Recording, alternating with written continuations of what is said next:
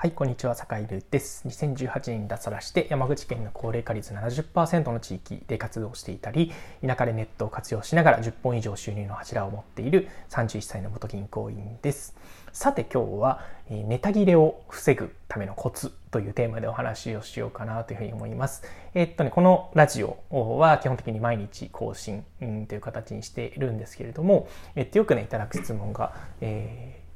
ー、なんでそんなにこうネタが途切れずに出てくるんですか？とかね、あの、毎日、えー、喋るネタができるんですか？みたいな話を、えー、と、聞かれます。えー、それこそあとね、ツイッターの発信なんかも僕、あの、それこそ脱サラを考え始めた2年半ぐらい前からね、ずっとほぼ毎日更新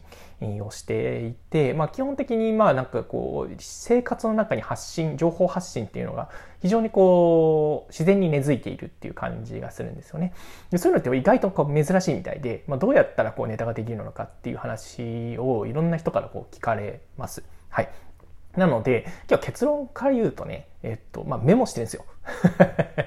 えっと、は、なんかね、シコシコシコシコね、あの、思いついた時に、もうひたすらね、ネタ帳みたいなね、メモしてるんですよね。うん。えー、だから、まあ、ネタが途切れないっていう感じなんですよね。だから僕の場合は、えっと、iPhone の、えっと、標準のメモアプリを使って、えー、ちょっとね、質問が、誰かから質問もらった時とか、えー、それこそ自分で調べ物をしていて思いついたこととかあるいは自分自身が成功した時にあこれなんで成功したんだろうなとか失敗した時にあこれなんでダメだったんだろうなかなっていうネタを自分にとっても学びになったことっていうのを人に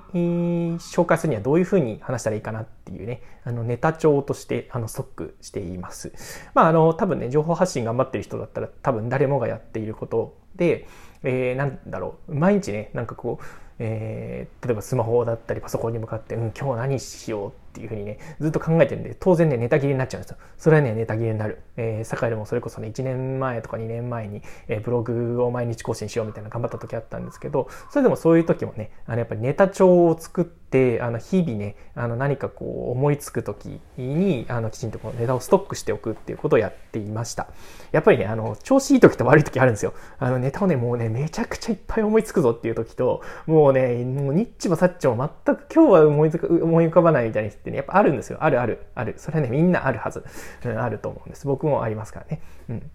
なので、えー、っと、やっぱりね、調子のいい日にいっぱいね、貯めとくんですよ。うん、貯めておく。貯めておいて、そこから、あの、いろいろ出していくっていう感じですね。うん、っていうのが、まあ一つ。で、もう一つが、えっとね、思いついた時にもう出しちゃう。もうとりあえず出しちゃうっていうのがね、あったりしますね。はい。例えばこの放送なんかもそんな感じですね。まあちょっと一本撮っとくか、みたいな。なんかネタないかなっていうね。ネタ帳を見る前に、あ、そういえばね、うん、なんかネタないかなと思ったけど、うん、ネタを探すっていうことも、あの、ネタになるなというふうに思って、今ね、あの、早速撮っているという感じなんですよ。なんで、あのー、まあネタをストックしておくっていうのもそうなんですけど、新鮮なうちにネタを出すっていうのも結構、あの、ネタ切れを起こす。えー、起こさないコツだったりしますね。はい。なので僕は割とね、隙間時間があったりした時にパッと思いついたネタはパッと出してしまうということも、あの、意外とね、あの、大事な秘訣だったりするのかなというふうに思ったりしています。というわけで今日はね、あの、サクッと配信でしたが、えネタ切れを防ぐ、え、コツということで、